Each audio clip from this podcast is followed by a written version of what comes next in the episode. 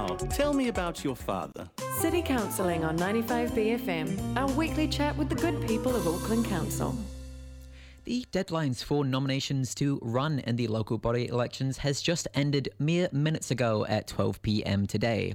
Signs have been popping up around Tamaki Makaurau as the beginning of prep work for the upcoming decision as mayoral and local candidates try to promote their image. I spoke to Pippa Coom, Councillor Pippa Coom, about the election, as well as changes to housing regulations before that on our regular city counselling segment. I first asked her to explain the Auckland Unitary Plan, where changes have recently been made.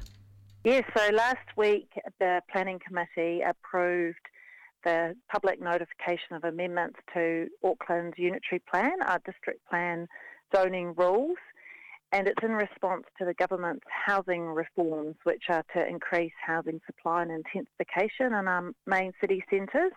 Um, council didn't have any choice but to go through this process. Um, we've been directed to make the changes, and so what's happened is that we've uh, uh, approved a proposal, and it goes out for consultation on the 18th of August for six weeks. So this is an opportunity for people to put in submissions about what they do and they don't like because it, it is bringing about some really significant changes for Auckland. What are the changes that have recently been made in your most recent meeting? Um, so, what council has to do is that we have to allow zoning for increased intensification, specifically around transit stops, um, metropolitan centres, and the city centres in what's known as walkable catchments.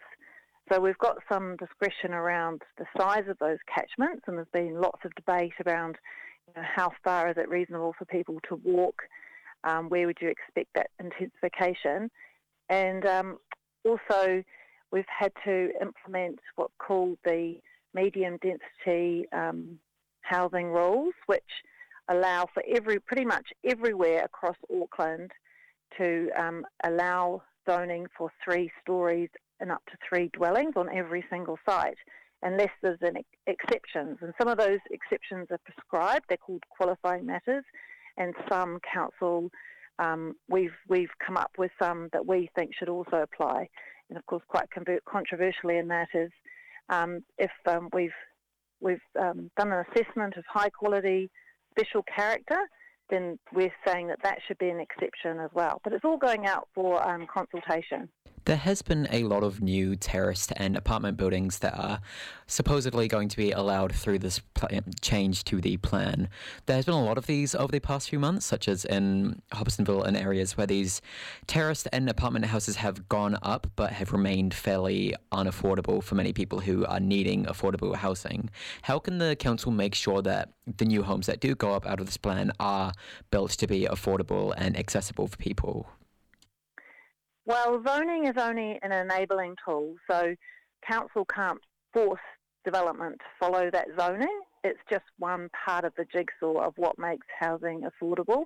So there are going to be a whole lot of other factors, and you know, obviously, an issue at the moment is the big squeeze on labour and materials. That's making developments more expensive. So, um, council, you know, from our end, we're trying to make it easier to do to get um, to, to get the consents you need to be able to do the development, and it, you know, government has mandated that it will be easier to do certain kinds of um, housing, but you know, council sort of limited in, in the other tools that we have available that makes housing affordable. Are there any other modifications to the plan that you are looking to make in the coming weeks?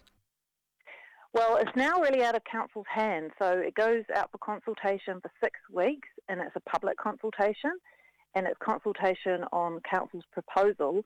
But the submissions go back to an independent hearing panel, and it's that panel that hears all the evidence and decides whether, you know, council's got it right around the, the extent of the walkable catchments, the exceptions, and other rules that we're proposing.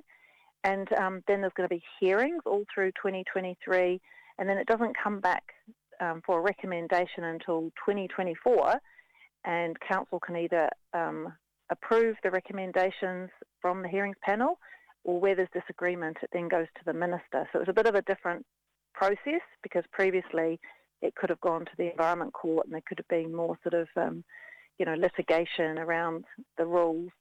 Um, but this is meant to be kind of more stream, streamlined. But there's no political input now until 2024. Moving over to the local elections, as this goes to air, nominations to run for council will have just closed. What are we expecting the next few months to look like in the run up to the local election vote? Well, I think Aucklanders will get sick of seeing all the signs around Auckland with all the candidate names and photos because they can go up in public places, you know, all across Auckland. And but I think we'll start um, noticing more that there's an election on and that it's really important to get engaged in it and, you know, what are the issues that are on the table. And already we're sort of seeing groups trying to make an issue out of things that are just not, you know, like a local government issue. Like there's a big campaign to try and stop the um, cycling bridge on the harbour when that's not even a council proposal and it's not even a thing that's happening. But, you know, groups are seeing that as an, an easy way of trying to get voters' attention and get votes. So it's going to be a matter of kind of working through what the issues are, um, trying to get along to meet the candidate events and just really get down to why it's important to vote and who the people are that have put their hand up to be uh, representative, including me. what sort of movements do you think need to be made right now to make sure that people do get involved in the local elections and do vote? Well, I think a big part of it and why young people traditionally haven't voted is because they, they haven't felt there's a reason to, and they haven't felt that there's a candidate that is representative of them. And what we're seeing in this election, I think, is a lot more young people coming through, especially the team I'm standing on, and um, a lot more diversity. So you know, hopefully with a, especially with Efeso Collins running as mayor, you know, he, he has the potential to be Auckland's first Pacifica mayor. I think that gives people a lot of reasons to vote um, for the first time ever. So I'm hoping for a, a much bigger turnout than we traditionally get. So, what other preparatory work do you think that people need to do in the run up to the local elections?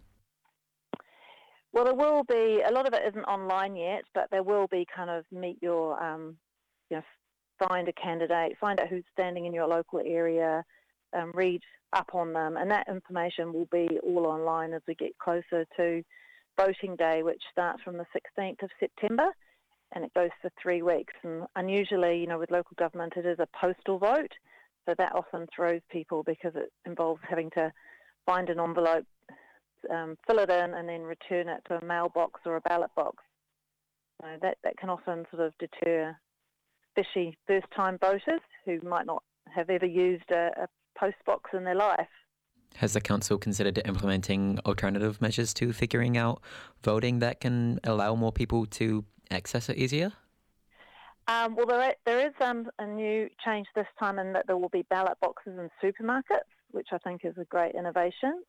Um, what's unusual about the local government election, it's run by council, but we can't change the rules about it being postal, so we can't move it online and we can't just have one election day like the general election. Um, so it's just trying to make it easier for people to, to get their ballot paper into an official box. So hopefully that will help, having them at supermarkets. And then also there'll just be a lot more information online, um, so it'll be much easier to, to find out about candidates and find what they stand for. So I'm hoping that will all help. That was Councillor Pippa Coom on upcoming housing changes as well as local elections. Have you tried mindfulness? Try mindfulness. City Counselling on 95BFM.